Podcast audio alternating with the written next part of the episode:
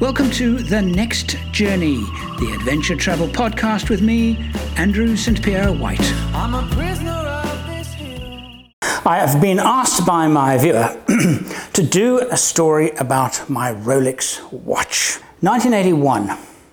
I was working for a company called James Garrett and Partners. It's a film production company, and I was a junior assistant editor.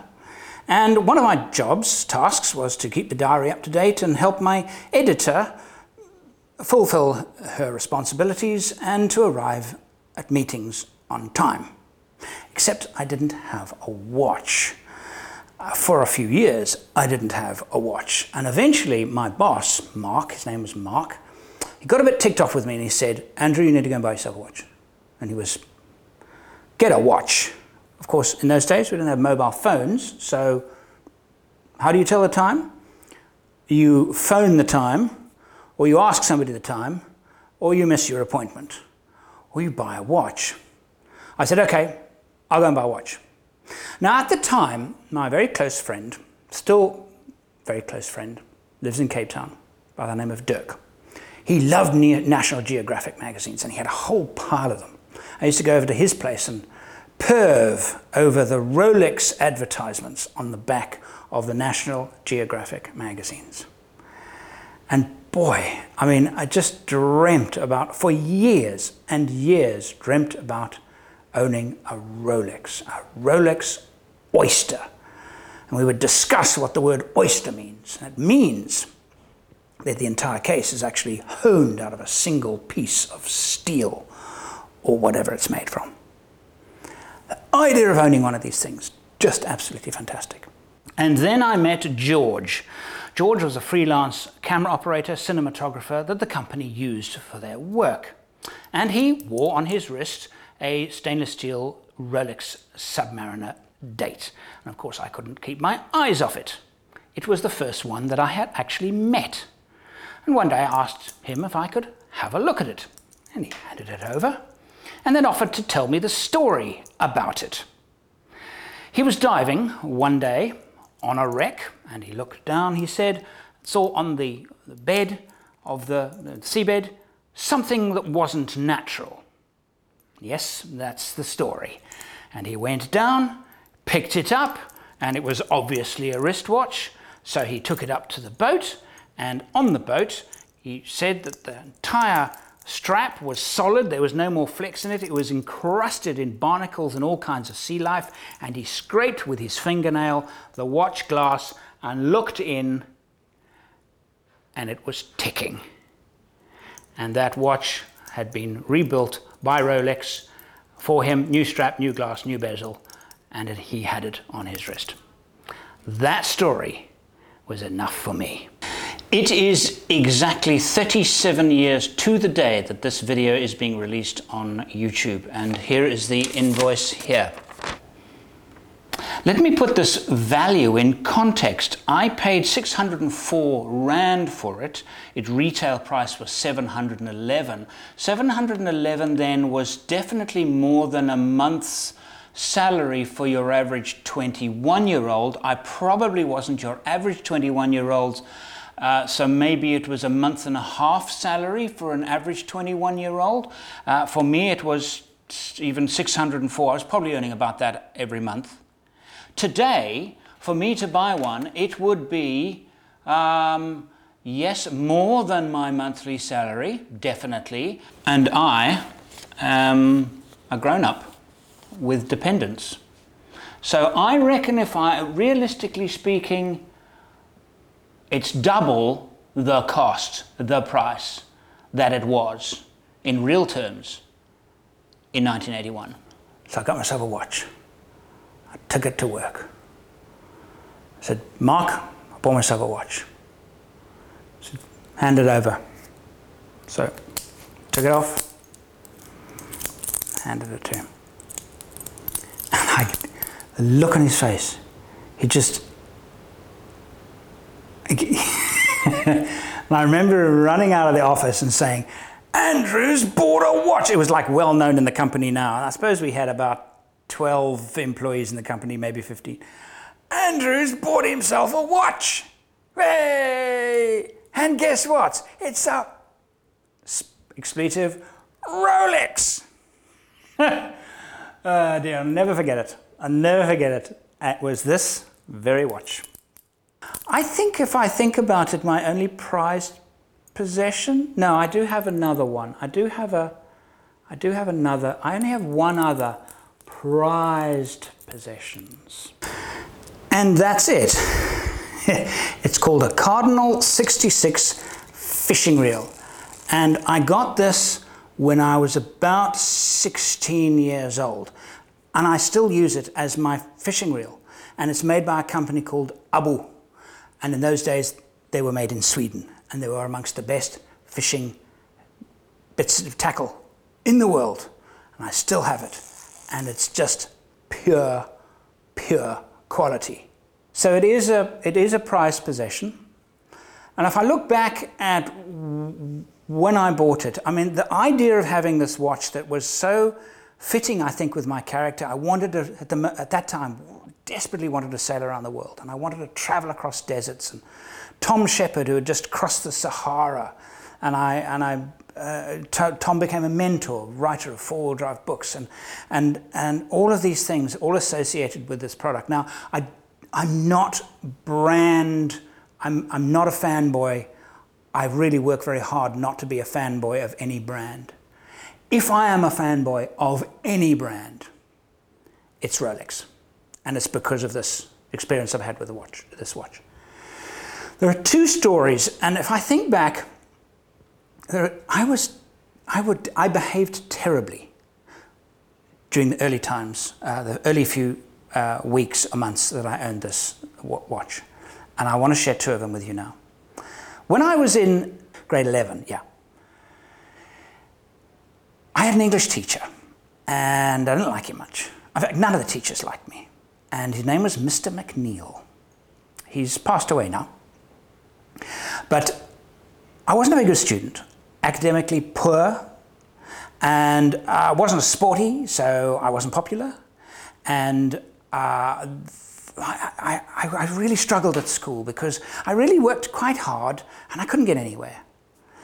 And in grade 11, we were given a uh, homework for end of term marks. Write a essay that might appear at the, in the Time magazine or Newsweek magazine about the year's events. And I start set two, and I showed it to my father to give me some pointers. Now, at the time, my father basically was Reuters' senior correspondent for Southern Africa and had been for several years he knew a little bit about the subject. Highly acclaimed journalist. He said to me, Very nice. Have you thought about this? Have you thought about this? He said, Why don't you take that middle piece that you've summarized there and point it in, put it in point form? It's good practice. It breaks the copy. It makes it easier to digest in an essay. If that's what they want, an essay. It's a, it's a very good journalistic practice. Thanks, Dad. I failed. I failed because of the fact that I had put those pieces in point form specifically. It was hugely liberating because I suddenly realized it, what the teachers thought of me didn't matter. It wasn't important what they thought. And it was a case of just get through this schooling and you'll be fine. Just get through it. Just, and at that time, that was a kind of an incentive to do the absolute minimum. Just get through and pass. Any more effort than that is a complete waste of time. I'm telling you this story because soon after I took my, put my Rolex on my wrist, I met up with him again. And my good friend Dirk, whom we had you know, shared these, these lovely adverts on National Geographic, his sister was good friends with Mr. McNeil's wife. And Dirk was there, and we were meeting up on a Saturday morning or something, and I drove over. And this would have been in the middle of 1982, so I would have had the watch for probably one year or maybe a little bit more. The reason why I know that is because I arrived in my Range Rover. I bought my Range Rover in 1982 and it was a it, was, it looked exactly the same as the ones actually being sold, although it was 10 years old, and it was in really nice nick. It was beautiful. So now I arrive to collect Dirk, my friend, from Mr. McNeil's house, wearing my Rolex, driving a Range Rover, and I'm 22 years old. And I remember I, I, fl- I flashed, I was appalling. And I even admit it now.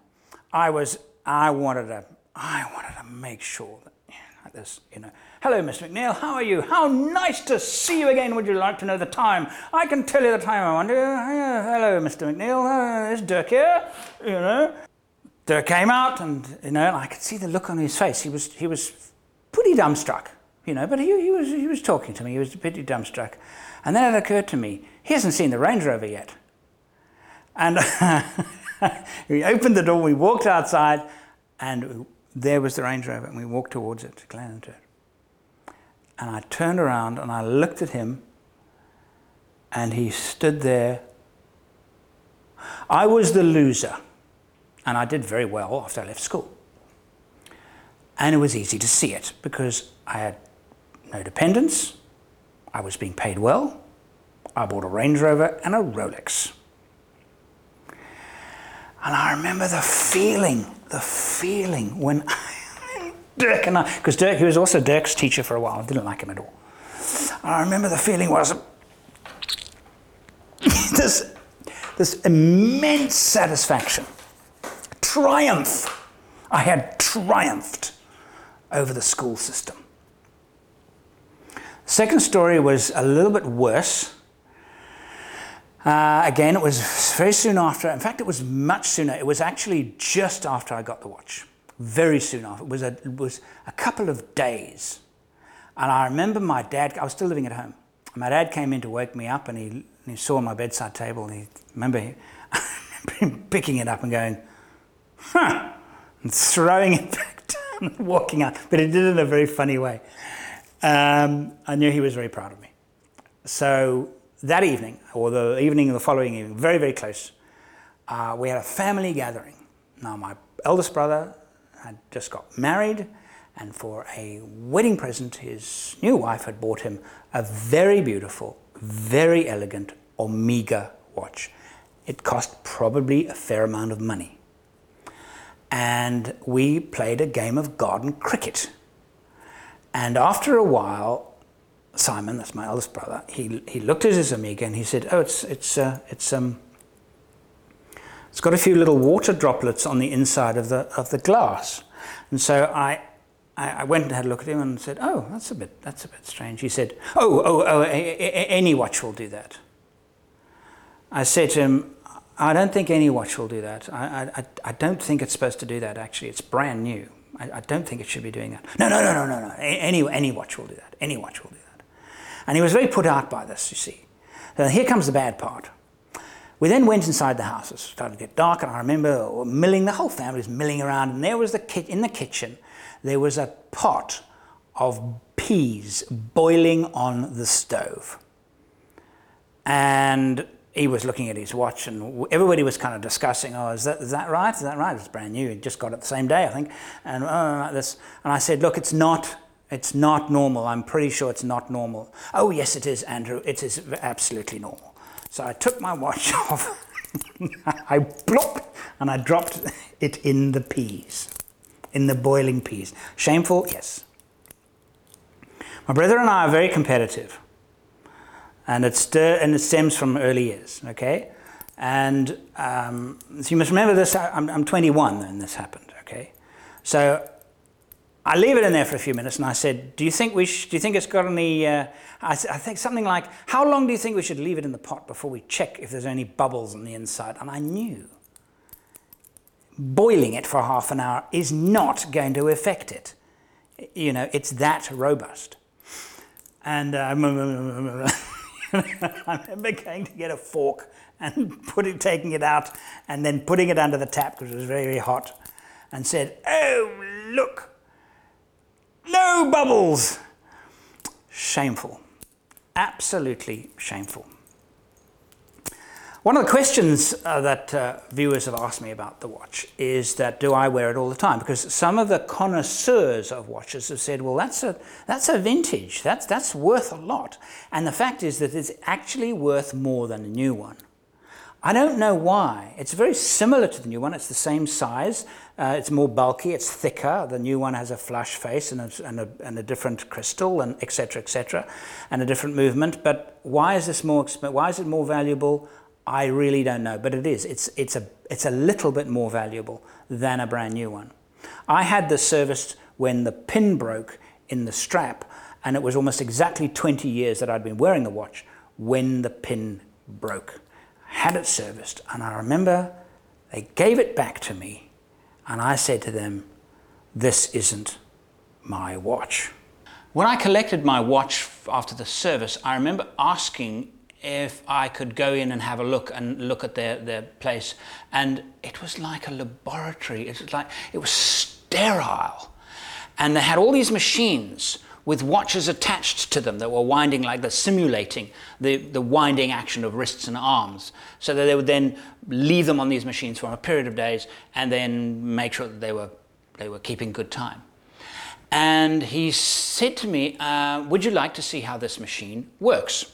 And it was a tubular long tubular thing with a full of water and a lever and uh, I didn't even know what it was. And I said, Yes. He said, Give me your watch. So I gave the watch back to him, and um, he took off the, the strap and he attached this to something and lowered it into the water.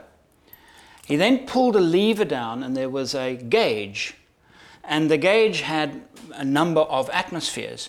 And he said, Oh, yes, your watch is about 20 years old, so we haven't uh, and I'm terribly sorry about this, uh, but uh, your watch is rated for 220 meters. Uh, it's no longer rated for 220. We thought we would just be a bit conservative about it, and we've set it at uh, 200 meters. I hope that's okay. And what they do with this thing is they pull the lever down, which simulates depth pressure in the water. And then they jiggle it about because as they do that, thousands of tiny bubbles wrap themselves around the watch. And he shook it and he said, if there is a leak in the watch, we will see a tiny stream of minute bubbles coming from the watch itself. And if we see no bubbles, then we know that we have sealed the watch according to specifications. And they do that, he told me, with every single watch that passes through their door. It was a new watch. It wasn't my watch. It, was new. It, you know, and the the the the, uh, the crystal that it came with got scratched extremely easily. So after 20 years of use, it looked like it had been in a liquidizer. It, it was a mess. It was so badly scratched. It was, but it kept unbelievably good time. It, to the point where it wouldn't. It was. It was perfect. Uh, it, it, would it would last a whole year, and I would be able to say, "Okay, it's a New Year, Happy New Year, everybody," and it would be within a second. For 20 years, it was astonishing. It was never as good. Uh, since then, never quite as good because they, they, they when they, they rebuilt the entire movement and they put all the different parts in and they put a new, new bezel on because the bezel was very faded. This one hasn't faded at all. That previous one had faded a lot in 20 years. Um, they, the, the, the, face of the watch, the actual face itself, has uh, luminous dials. Now, these have been replaced because the previous luminous dials were actually an isotope. Some uh, it used to actually, you know, it was a radioactive material. So at you know four o'clock in the morning, pitched back, it would still glow in the dark. This doesn't anymore. And they rebuilt the watch and they didn't quite get it right because now it loses about, I would say, two minutes a week, which for a mechanical timepiece is not bad. And of course, it's wound by just the movement, the perpetual movement of my hand. And I take it everywhere with me. And I have, I remember I, after about two years of ownership, um, I, was, I had insured it, and I realized the pleasure of owning it it wasn't worth the money that I was spending. It was so expensive to insure that I thought to myself, I actually, if I, within approximately five years, I would be able to save enough money to buy another one So if I lose one every five or six years, I can't remember, I've worked it out to be five or six years, um, I could buy another one. There's no point in, there's just no point in, in insuring it. And soon after, it was within a few weeks of me cancelling the insurance. I was sailing, I capsized, I was climbing back onto the boat, and it was very murky water. And I felt something in my hand, and I looked up, and the watch had come undone. It's got a safety clip, but it needs adjusting every year or so, just a, a slight adjustment on the, which I do myself. And it was actually, and I caught it like this. I was in a lake. And I, that was the closest I've ever become, come to, to losing it. If I am in a very crowded market, crowded place, um, and I feel threatened by it, I will actually put it into a back pocket and I will make sure the pocket is buttoned. I'll only ever put it in a buttoned pocket. I won't put it in a bag or anything else. And I've done that a few times uh, on my many travels where I felt this is not a good place to have a flashy watch. And it's not so much it's flashy, you know, sparkly, uh, but it, it, you can see quality from a distance. When I got the watch, I, it came in a, a beautiful solid oak box, beautiful box, gorgeous box. And again, my poor brother, because his Omega came in a kind of a vinyl covered plastic box. And of course, I showed it off. But I tell you what, I, but shameless as this is, this is, I was very proud of my achievement, I guess. That's how I rationalize it to myself now. But in the little book that you get with your Rolex, it says, You are now wearing one of the most impressive watches in the world, and you know it. Your friends and acquaintances, both who already wear a Rolex and those who would like to have one, know it too. How's that for marketing? Well, I just lapped it up like milk. And if I think about everything that I own. I don't have anything. I have very few things that are that old, and certainly nothing of value that is that old. I'm pleased to say I do not show it off. I do not flash it anymore. I don't feel need to flash it. In fact, I haven't done that for 30 years. It was probably the first five years uh, that I owned it that I was very, very aware that I had something very special on my wrist. And I guess if one was a snob, you can say, well, it was a sign of success. Well, it, it, I guess it was. That said, it still feels very good owning it. Would I swap it for a new one? Not a chance. Not, I'm not interested in a new one. There was one time that I actually thought about, and I loved the new Breitlings that came out, and I actually considered swapping it for a Breitling. And amazingly, the man in the shop said, You are thinking about swapping that Rolex for a Breitling? I said, Well, I'm thinking about. Yes, he said, Don't do it. If I've ever, he said to me, and I quote, If I've ever seen seller's remorse, I'm staring it in the face right now. He said, The Breitling is a very fine watch. It is not a Rolex. Think about this, Claire. This was a salesman in a shop. I took his advice. And after that, I've never looked back. And that was, that was good 15, 20 years ago. So it was, it was a long time ago. Um, and I, I love it. It's a, it's a nice possession to own. Um, and in fact, I don't really use it much anymore if you think about it, because in the modern day, we've got phones and computers and everything telling us the time but I feel completely naked without it. I hope you've enjoyed my little story. Thank you for watching. I hope you've enjoyed my little story. There are lots of wonderful stories uh, ahead. You'll find them on the Next Journey podcast broadcast here, where you found this one, and where all good podcasts are broadcast. Weekly on Sundays, The Next Journey. See you next time.